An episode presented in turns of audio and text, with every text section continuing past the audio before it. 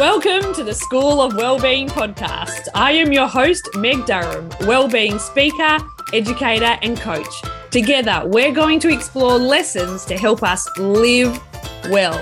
Let the learning begin. Welcome back to the School of Wellbeing podcast. In this episode, I chat with the fabulous Dr. Vanessa Lapointe. Dr. Vanessa is a mum of two growing boys, registered psychologist, parenting educator, and international speaker. Dr. Vanessa has a passion for walking alongside parents, teachers, and other caregivers to really see the world through children's eyes. She believes that if we can do this, we are beautifully positioned to help our young people to thrive. Dr. Vanessa is a best selling author of two books Parenting Right from the Start and Discipline Without Damage. In this conversation, we discuss the impact of lockdown and remote learning on our young people, all the feelings and behaviours that come at back to school time, what separation anxiety is, how to help our young people when they're feeling dysregulated and out of sorts, the stories we tell ourselves, and so much more. I hope you enjoy my conversation with Dr. Vanessa Lapointe. Dr. Vanessa, welcome to the School of Wellbeing podcast. Thank you. I am so thrilled to be here with you. I have been really looking forward to this conversation because as we enter a new school year, I was sitting down to look at when the last time students were in a classroom for a full term.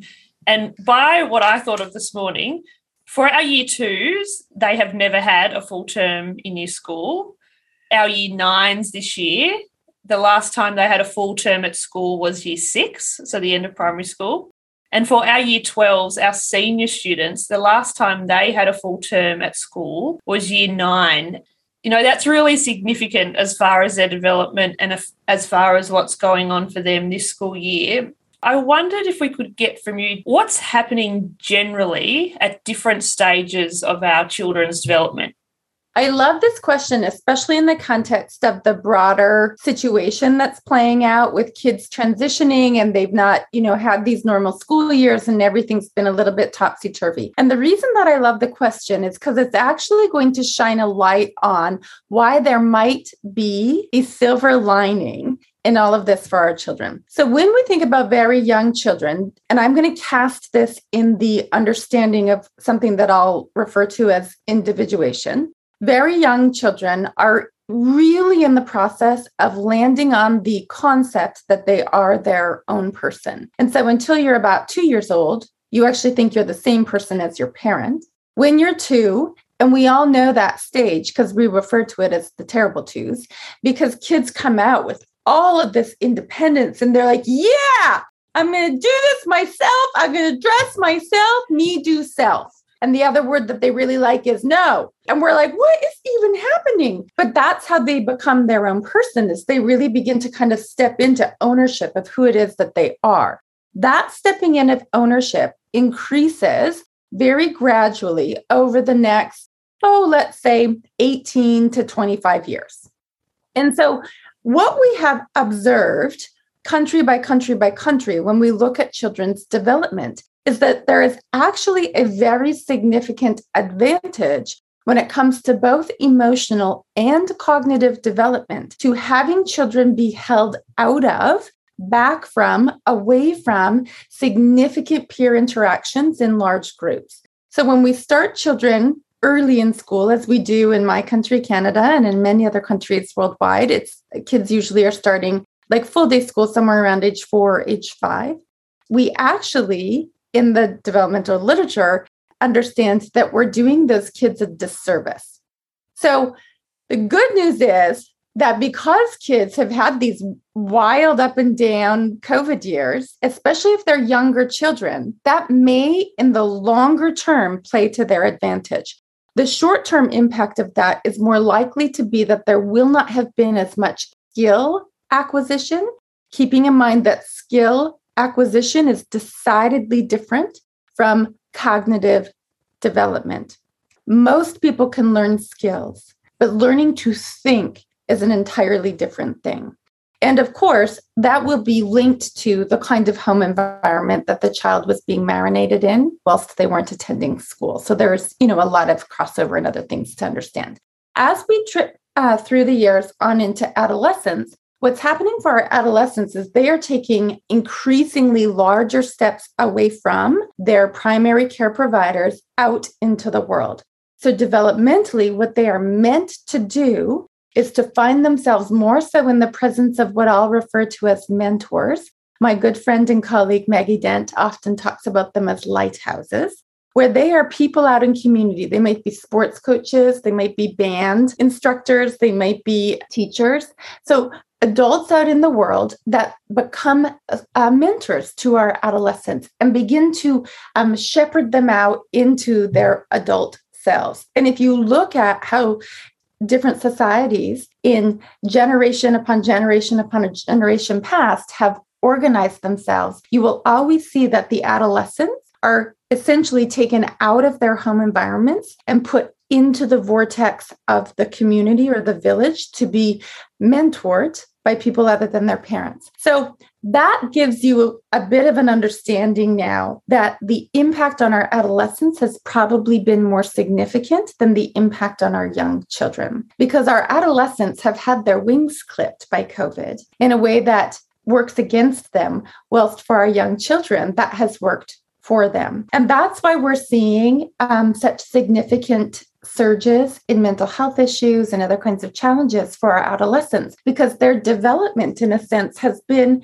in some ways shut down. And so we can be thinking about that as we see kids transitioning back into their school classrooms. And also, I think in Australia, you call them your year 12s, as we see them transitioning out of year 12 and on into the post secondary years, um, that there will be a little bit of perhaps pushback, a little bit of, you know, rapid catching up that may go a little off the rails as they try to you know make up for lost time because they've they've had that experience of being shut down developmentally. And it's a really challenging thing to shut down development. Development is a force to be reckoned with and it will find a way through come hell or high water. I am laughing because earlier you said about when someone is two years of age, they get that real sense of independence and mine. And and I can tell you, my two year old at the moment is a force to be reckoned with in the mind. Oh, I bet. Mind. Like there is no way I can shift him in any way. And then to think about that surge but in adolescence in a way that's probably right. not always as present because they have learnt different ways to manage but it's still there they have this yearning to be out in the world to experience different things to be away from their parents and away from their teachers eyes and doing things and they haven't had as many opportunities in the last few years so as we start this new school year what are some things that are probably going to pop up. What do you start to see in new school years and transitions? Well, there can be a number of different things. And so we know universally as human beings, especially for children, they need connection, relationship, attachment uh, more than they need anything else. And so there can be some hiccups to be navigated as you transition, particularly your young children, but sometimes it impacts adolescents as well, back into the classroom where they're going to be away from you for long stretches of time. And you might think that that would manifest in kids as like they'd just be so happy to see you at the end of the day. And they'll be just like, you know, angelic little cherubs in the evening because they'll just be so grateful to be home with you. And that is not at all how it goes down. Usually, how that shows up is in an uptick in challenging behaviors. Uh, behavior being their primary mode of communication it's it's really difficult for young children but also for for our teens to talk about the big things and so they just get uh, they get crotchety and finicky and challenging and reactive. Their fuse is short. There's bigger meltdowns, maybe before school, maybe right after school when you pick them up. Um, and so to be just mindful of that, to create a lot of space for it, and actually almost to invite it. You're really upset. It looks like you're really frustrated. Your yells and your shouts are fine with me. I've got you and I got me, and we're good let it all out, whatever you need to do, so that we're not shutting our kids down. Um, in the longer term, you would want to watch for a few things that might signal that the transition has got a bit off the rails. And generally speaking, we want to look first at the physical systems in the body, things like sleep, things like eating, and things like bathroom stuff. So peeing and pooping. And if anything really changes in those realms, uh, you see kids are having accidents when they weren't doing that before or whatever, then that's a really great sign to you that the body is in alarm. This has been a lot for this child to handle. And you'd, you'd want to know about that so that you could really swiftly step in and begin to um, caretake of them a little bit more around that. The other thing that you want to watch for is any other kind of behavior that appears to be developmentally regressive. And so if you're six year old starts to kind of walk and talk and look and act more like a two or three year old. Or if you've got, you know, maybe you've got a 14 year old who's like having tantrums like a four year old, and you're like, what is up? These are all signs that this has sort of started to settle in, that the alarm system is very alive in this child's body, and they are communicating that both physically and emotionally what you're giving us is a way to observe our children and our students and get really quite curious about what is going on for them and those beautiful signs of sleep and movement and behavior and maybe like big big behavior and also withdrawing behavior. Like i know the students that i've worked with it can present in a whole variety of ways. I remember one student that I worked with, when she was really stressed, she'd be reading a book. She would run to read a book. And then another student was not reading a book, would be throwing a book. So it's really interesting how it can present in different ways. Are you reading the book or throwing it? we call them actor outers. Those are the book throwers, or actor inners, which would be the book readers, or substitute any other behavior that's more inward as opposed to outward. Thank you. That's really good. Oh, it's so fascinating to really think about it. And a topic that I know that lots of families and schools are really working through at the moment. It's this idea of separation anxiety. So I was wondering if you could give us an idea of what is separation anxiety? So we are a social species by design. It means that we're meant to be in closeness with each other. And particularly through the months of lockdown and other COVID restrictions, the beautiful thing about that is that children have had a lot of time with their families and their parents. And that's actually, on the whole, very good for children. However, it does make the idea of now being away from our families and our parents for long stretches of time kind of daunting. And maybe for some of our more sensitive and intense children, quite overwhelming. And so, separation anxiety, by definition, from a diagnostic perspective, is when you have a very significant fear that something bad is going to happen to you and or to your loved one your caregiver your parent uh, during the time that you are separated in order for it to be a diagnosed thing, it needs to last about four months and it needs to involve, you know, a variety of other features. Um, it often involves sleep disruptions, although not always, and typically involves a lot of distress upon separation. So that would be the diagnostic uh, definition of separation anxiety. Having said that, we all have separation anxiety on some level or another, depending on temperament and what else we've got going on in life and that kind of thing. And so you can anticipate that your children will be kind of alerted to the idea that they are separating from you at school drop off um, or what have you.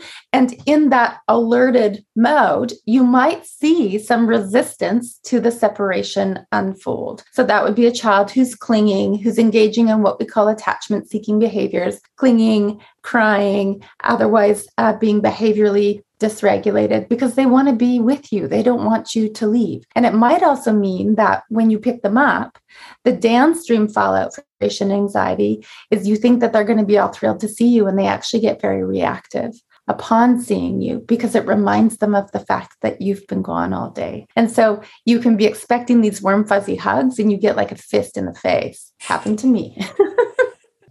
oh, you know, I've never actually thought about the idea and potentially the intensity for an adult or a child to feel like there's a fear that something bad is going to happen.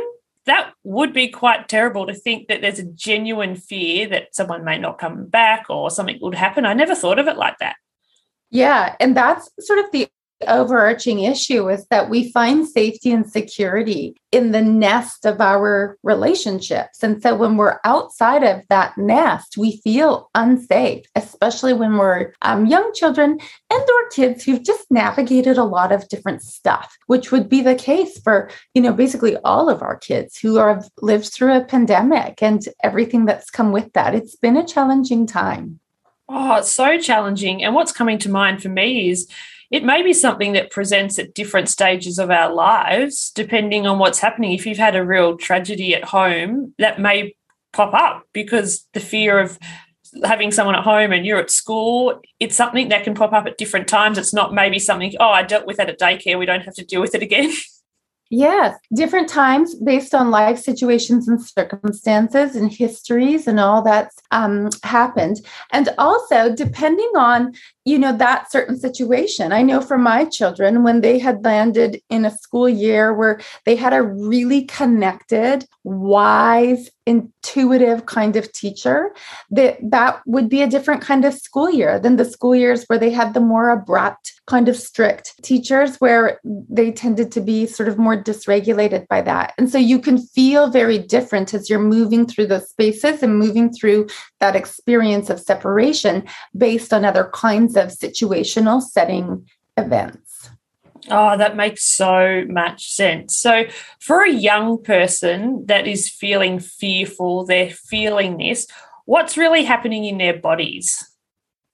When you say young person, what age group are we talking about? Well, can we do maybe a variety? So, a young, like a preschool, and then an adolescent, how it could be mm-hmm. happening in their body?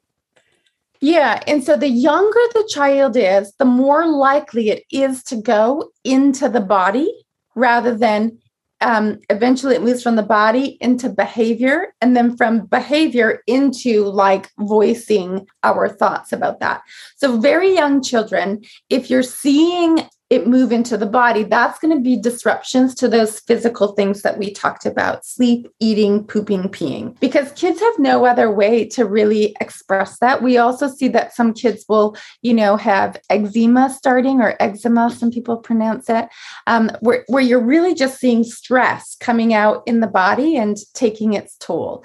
I have worked with children that are, you know, as you get into the the sort of three, four, five year old range, you're starting to see it come out more behaviorally. And they also have all of the physical symptoms that come with anxiety. And I remember working once with a boy who was four years old, who had already been through the gamut of, um, you know, specialists, including a pediatric cardiologist, because they thought that he had really severe heart problems. And it turned out what was happening is that his anxiety around being away from his parents had morphed into panic attacks. And it was like the wind elephant standing on his chest as he tried to catch his breath. But he had no way to put that into words. And so he had these really intense physical symptoms. But because his vocabulary and even just his understanding of like himself and uh, what's normal and not normal um, wasn't developed enough yet for him to be able to voice it. And so you'll see more around the behaviors and things that just leave you scratching your head like, what is going on with this kid? And then as they get into those, you know, preteen and adolescent years, you can see it come out more um, using language. And well, you would think kids of that age are going to be quite adept at expressing themselves verbally and letting you know that they're feeling anxious. That's not how it goes uh, goes down. What it looks like is they're irritable. They are largely unlikable. Even if you love them, you'll find yourself being like, "I like I gave you life, and this is how you talk to me." So you'll just you'll just be like, "What like what's happened to my kid?" And like ugh enough of this. And so if you find that you're you know getting a lot of that from your kid you you might interpret that as like they're going through something. And it's time i loved a little earlier how you used that word curious. It's time to get curious about what it is that's going on underneath the surface rather than being reactive or taking it personally as an attack on us that we can reconceptualize that as they're actually asking for our help, just in a curious kind of way. And I think that's a really beautiful point to bring up that challenging behavior, the behavior that probably parts of us wants to shut down or change, that is the invitation for a conversation or some kind of connection. You know, to be able to flip that script is so powerful. And that's why I'm really curious to know, Vanessa, the adults that surround young people, so it can be teachers, can be parents, grandparents, what's happening for them when they're witnessing or being with a young person that's in distress? That's so important to take stock of because the human brain is the only part of us that can be 100% regulated by someone or something outside of us. And so, as adults who are in a hierarchical relationship with the children that we are caring for, regardless of the context or environment in which we're caring for them, we are the ones in the lead. So, the children are looking up to us in order to have us lead them through these challenging times or this particular challenging moment, which means that we are co regulating that child from the outside. You can literally think about your brain and there being a bridge built over to the brain of that child. And whatever's going on inside of your brain is going to end up inside the brain of that child. So if you're like, what the bleepity bleep, bleep, bleep, even if you're not saying that out loud, like that's your inside voice and your inside thoughts, the brain bridge is going to transmit that to that child and they're going to be dysregulated simply because of your presence and the fact that you internally are dysregulated. Now, this is a brilliant time to land on the idea that everything is a story. And I mean, everything is a story. And if you don't like the story that you're living, in that moment, or more broadly speaking, you can just rewrite it. She says, using air quotes, because just rewriting it is not for the faint of heart. I'll give you an example. My partner and I, several years ago, were where I live. There's a ferry that travels back and forth between the mainland and the uh, uh Vancouver Island. And we were on the ferry. It's about an hour and a half, two hour trip.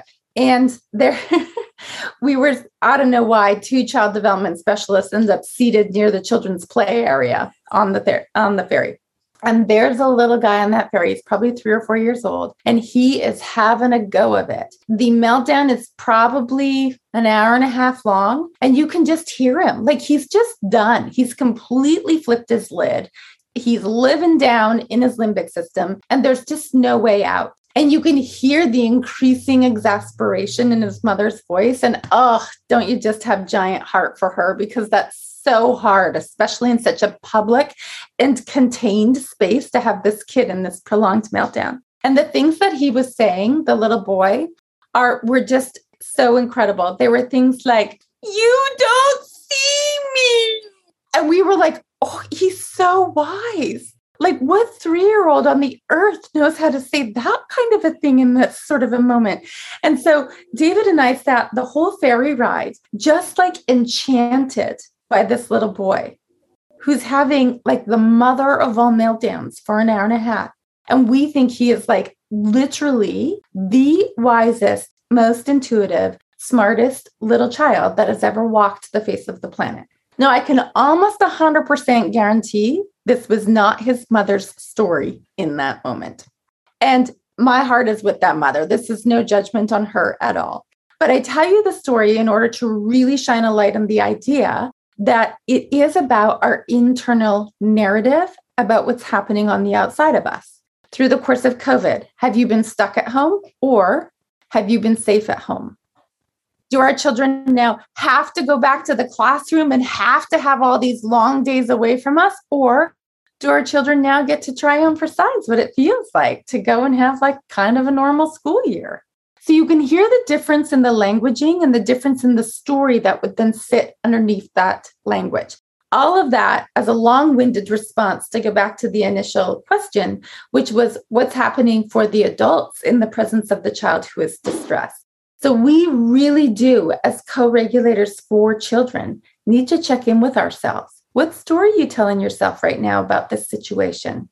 What story are you telling yourself about your role in this situation? Do you feel like you've failed this child? Do you feel like you should have done a better job? Do you feel like you dropped the ball? If you have self judgment in that situation, you will be more dysregulated and that will transmit to the child. And more than that, what are you saying in terms of judgment about the child? This kid needs to pull it together. Yeah, life is tough, sunshine. Suck it up because it's time to giddy up and go go or whatever it is. So check in with the stories that you're telling yourself about you in that moment and also the stories that you're telling yourself about that child in that moment. And you have got to want peace more than crazy. And you can be right or you can be happy. So choose your stories accordingly. Co regulate from the outside, from that kind of a headspace, but also heart space with stories that are working for you and the child rather than against.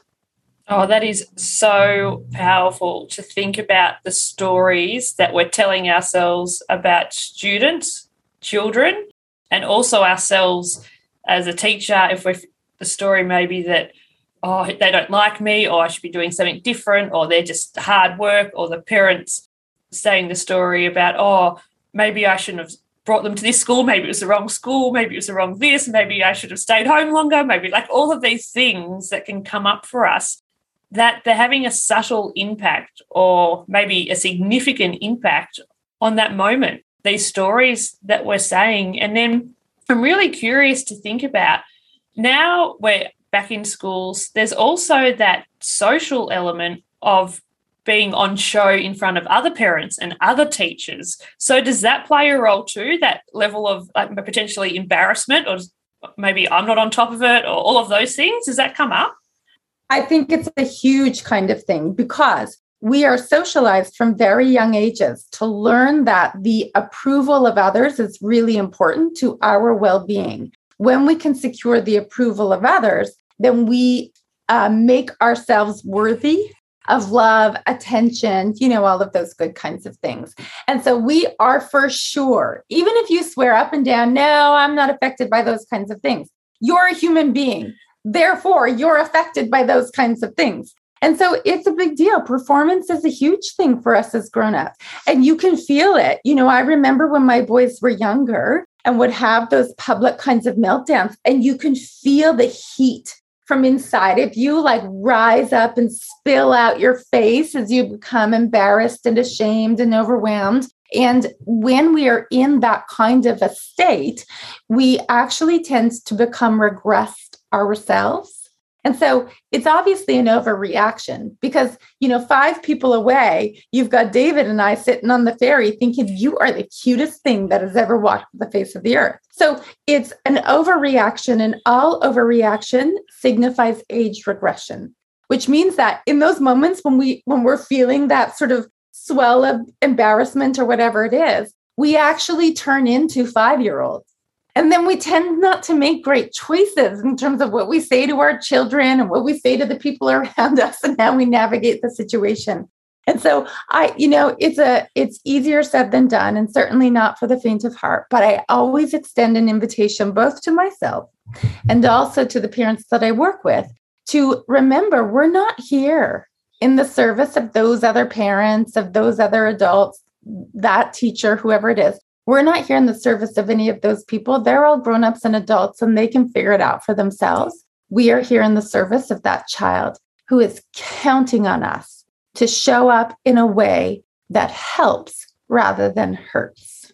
That is so important to think about. And earlier you said, I've got you and I've got me. That line was just beautiful. Like, I've got you. I'm with you. Yeah and almost putting the blinkers on, just like you and me. We're in connection here. Everybody else yeah. can just go and fade off into the background, and it's you and me, and I've got you. And I think that is such a beautiful thing to think about. And it's probably a skill for us adults and us big hearted adults that are wanting to perform to be able to block that out and just be with that young person and regulate mm-hmm. that young person. Mm-hmm. I think saying that it's a skill is so bang on because it's not something that we come by terribly naturally. It's something that we have to be very aware of and very conscious of. and to really practice that. And I know for myself, when I began to get better at that, I noticed that rather than being the actor in my own life, I became the observer of my own life. So it's almost like you've got this third eyeball that sits out over top of you and it's kind of like, oh, check it. Oh, look at that. Oh, yeah, yeah, that's what's happening now, where you can observe it and be kind of informed by that that other perspective, that external view of things, rather than being so locked in it that you can't actually see your way through it. So to think about yourselves in those moments when things are getting real cray, that you become an observer of the situation rather than an actor in it. I'm laughing because my third eyeball is Dr. Vanessa because a few times I've sent you a video of the boys doing all kinds of things and you're like, yeah, right on point. Like that is developmentally appropriate. That is so good. And then I'm thinking, your okay. boys are going to rule the world yeah. one day. and I'm thinking, this is great. And then another person would say, you let them do that? You let them get away with that? I didn't let them. It's just they're doing their hmm. thing and working through that and understanding that. And I think there's just so much beauty in developing this skill or the third eye to observe.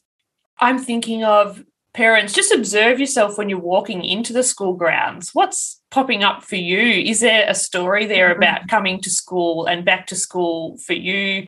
And maybe there's an invitation there to sometimes i love how you always talk about raising ourselves so we can raise our young people because maybe there is a layer there of your own school experience can that have a you know impact as well i'm laughing because oh it can it's so deeply enmeshed in the way that we experience our children attending school.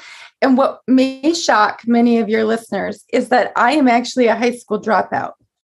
True story. I quit school in grade 10. Um, there was a lot going on in my family. My parents had separated, and I was, I think, probably clinically depressed. And I had always been a competitive athlete. I was a figure skater at a very high level. And because of my parents' marriage breaking down, there was an issue with money. And so I had to quit skating. And it all happened in about a four month window. And my world just fell to pieces. And I quit school and I remember the experience of feeling like being at school was just so overwhelming and way too much for me to handle. And I just couldn't do it. And so I crawled into bed for about six months. And it has been interesting for me to observe my reactions to my children's expressed overwhelm with school even when they were younger, they're 14 and 17 now, I would become quite agitated if I if I was getting the impression from them that school had become too much for them. And of course, the issue has nothing to do with them. it has to do with that that is triggering inside of me my own reactivity to my own experiences during quite formative developmental stages of school being a really hard place to be. And so, for sure, our experiences are going to follow us forward into adulthood and will impact the way we then experience our children's experiences at school or otherwise. Oh, thank you so much for sharing that because I'm sure a lot of people listening, like, oh, yes. Now, come to think about it, my school experience is XYZ. And even teachers, teachers have their own stories around the school experience and mm-hmm. how they need to show up and all of these things. So, if people are really feeling this back to school feels, there's a lots of intensity around the separation, big behaviors, how can we start to find some way to anchor ourselves in this wavy time?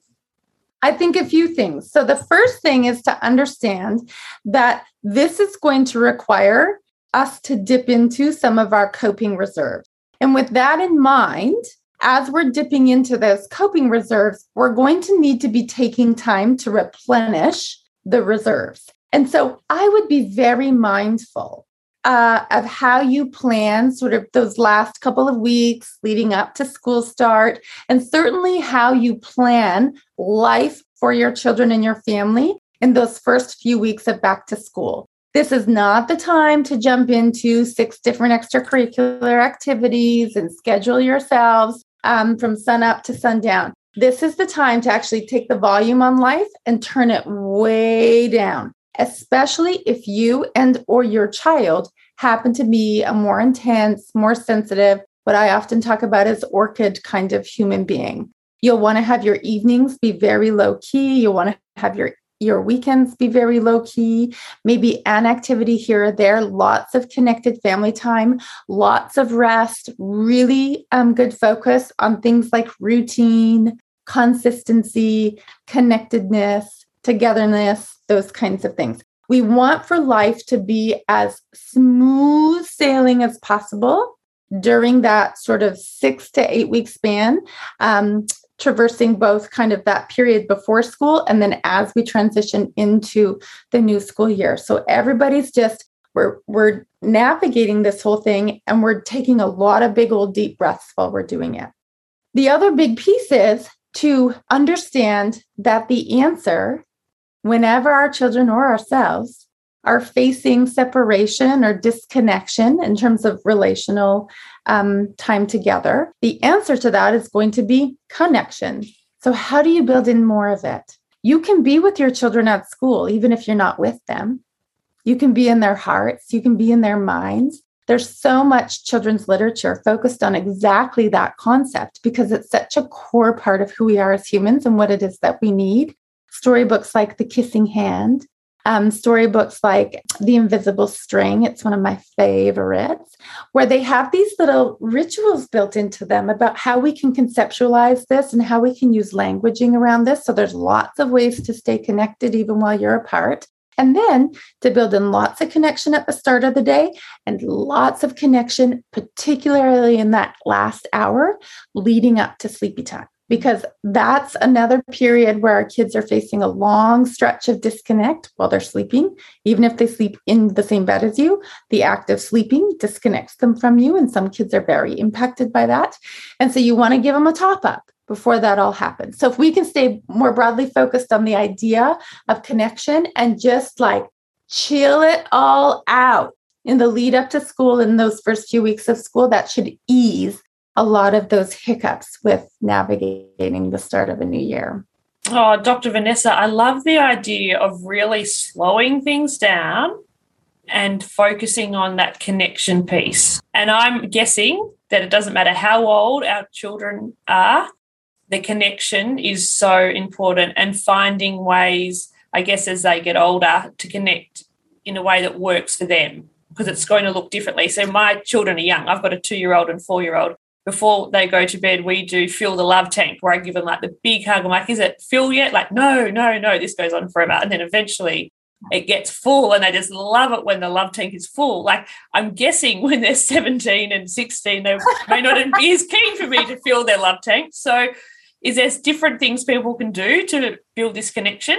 Yeah. So we, you know, we always say as young children, play with them the way they like to play. And it's the same thing with our teens. You've got to meet them where they're at. What is it that they're into? What is it that they're down with? How can you talk their language and be interested in in what they're interested in and be kind of along for the ride with those things and so you know one of my sons we have a couple of um, favorite television shows that we like to watch and so we sit down and do that together uh, both of my boys 14 and 17 are no delicate flowers they're giant humans and they eat a lot of food and so I know that food is always going to be a way for us to connect. My eldest son, I have learned that I, for him, uh, I need to show up for work as a mom, even if I'm not put to work, which means I make myself very available. I one of the blessings of COVID for me is I've gone from being this mom who was like 50% of my life was lived on the road to I, be, I basically am home full time now. I work, of course, during the day, but I'm not traveling around the world like I was before. And so I'm around in the evenings and I'm around in the weekends, and I spend that time in my kitchen or in my living room that the kids have to pass through on their way for snacks or on their way for whatever it is. And I watch for, I literally watch for their foot. I was going to say their little foot, but it's not little anymore, Meg This my boy wear my eldest wears size 15 men's. They're the giantest feet you've ever seen in your entire life. They don't even fit on one stair. So I watch for him to get step onto the stairs. And the moment is on whenever there's a hesitation in the step.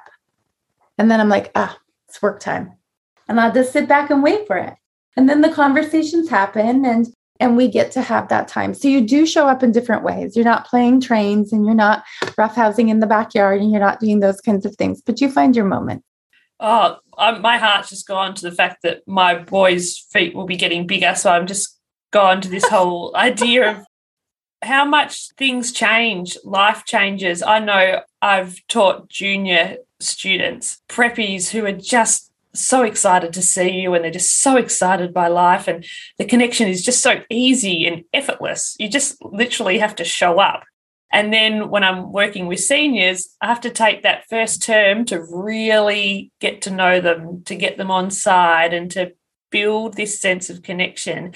And I think one of the most powerful things you've said is be present, just be around. You know, this is for our teachers and for our parents, you know, just being around in the corridor or out on duty or um, in the kitchen. And I love how you said, go to work, but you may not be put to work. Like just to be around and present. And then sharing that example of the hesitance on the step and for you, that's that sign to like, oh, there's something. He's thinking about telling me, not quite ready yet, but there's something. And for you to be like, yep, sit back, wait, it'll present itself. I'll just keep being present and eventually he'll build up that courage and we'll have that conversation. I think that's so beautiful. There's something about, I often talk about how we have to have our swagger on as big people. And there's something to my mind that's very swaggerful about just like being all knowing in that sense. I am thinking back as I say that to a, I had an adolescent client in my office this afternoon and I hadn't seen her in some time and she was sitting and I could, I could, I was sort of intuitively reading because I didn't know for sure, intuitively reading her body language and listening for what was not being said. And I just took a leap and I said to her, you know, I feel like there's something in between all of the words that you've already spoken that you haven't yet said out loud. Do you want to talk about it? And you could just see the wall crumble down and the tears came. And it was that that's what I mean by swagger. Like I called it. And it was a risk. I took a risk. I didn't know for sure but a risk that was well worth it. Because she could have said, no, don't be silly. Don't use that psychologist woo woo stuff on me or whatever, right? Uh, but she didn't. She was waiting for the invitation. And so step into your role as leaders, step into your role as mentors, step into your role as teachers in that broader sense of the word. Because our kids, even if they're walking around looking like, you know, hairy, smelly, um, young men, they're still kids. Their brains are still so in flux. And they're facing a lot of big picture issues, uh, particularly at this time in history, and they need us to show up. So get your swagger on and you show up. I love it how you talk about swagger, and I love it how you talk about the mountain and the idea mm. of some people fall down the mountain because they're just too soft and too gentle and there's no swagger it is just all comfort and and then the other side when we fall down we can be quite hard and probably borderline mean so could you tell us a little yeah. bit about that because i have a feeling that either we have a natural tendency to be too soft or too hard and so how we can oh, work yeah. towards this swaggerful kind part So we talk a lot about, and I say we because this is a concept that I've co-developed with my partner David Loyst, um, both my life partner, but also uh, my partner in a lot of the courses and other work that I'm doing now. And we were, you know, observing between us, we have 50 years of experience working in this field, supporting parents. And so he's older than I am, obviously. 50 years, it's a lot we were observing that there really are kind of two categories amongst us as parents. There's those of us who uh, are what we refer to as jellyfish parents. where you function too big on the kind side of the mountain and you end up falling down that side and become jellyfish. And then there's those of us who are what we often refer to as the bully parent, where you're too big on the firm side and you don't have enough kind side in you. And so you fall down um, the firm side and you turn into a bully. The key is that you actually want to maintain a balance of being both firm and kind at the same time within one person. So there's no good cop, bad cop. There's no mummy's the softy and daddy's the mean one, or the other way around. That within mom, she has firm and kind equally balanced, and with another parent, be it dad or whoever, that they have firm and kind equally balanced. And when we can show up in that way, our kids are like, okay, the grown-ups have got it going on. Okay.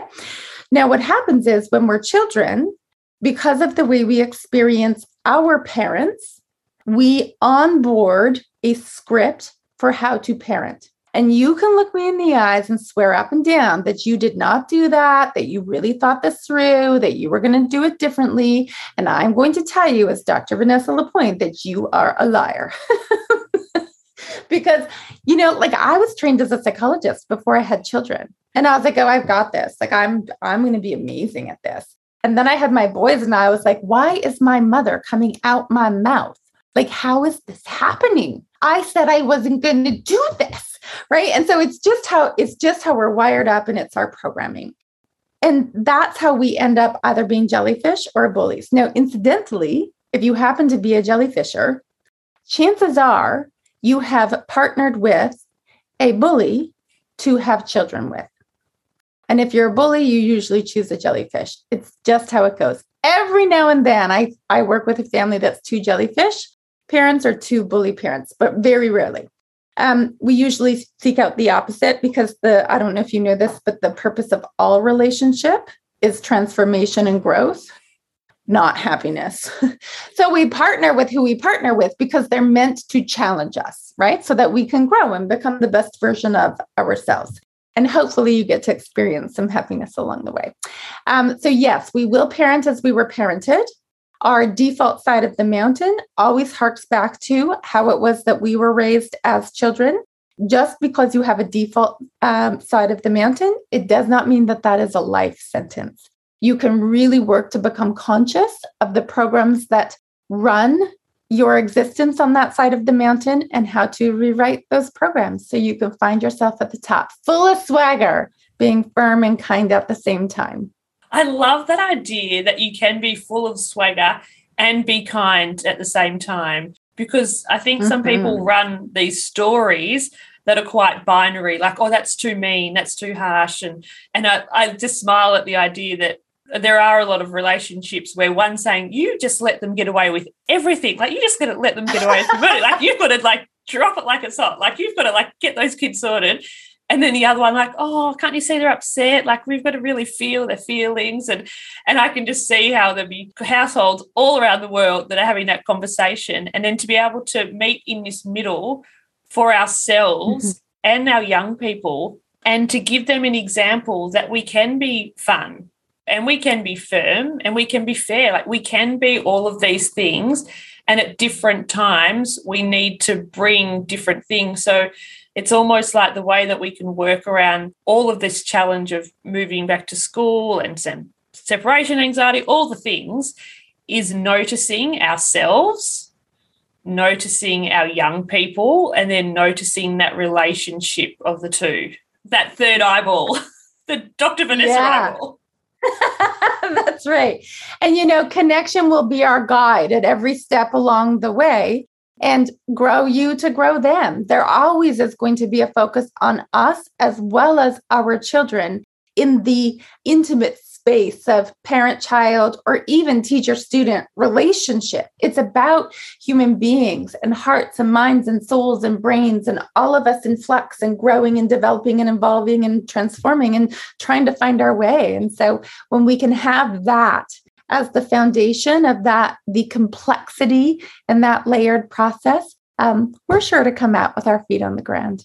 Oh, I just love so much of what you've said, and I've just learned so, so much. Every time we talk, I learn so much. And I also feel such comfort in I'm doing okay. Parent, yeah. as an educator, I'm doing okay. We don't have to be perfect. We're just doing the best we can with what we've got day by day. Simply good enough. Good enough is everything. Beautiful. So, to wrap this beautiful conversation up, Dr. Vanessa, I'd love to invite you to finish four sentences. Are you up for it? I'm up for it. Let's do it. I am inspired by nature. Um, when life feels hard, I go inside because happiness is an inside job. An underrated skill is stillness. And I am really looking- underrated for me. oh, it is hard and it is a skill. You got it. And I am looking forward to.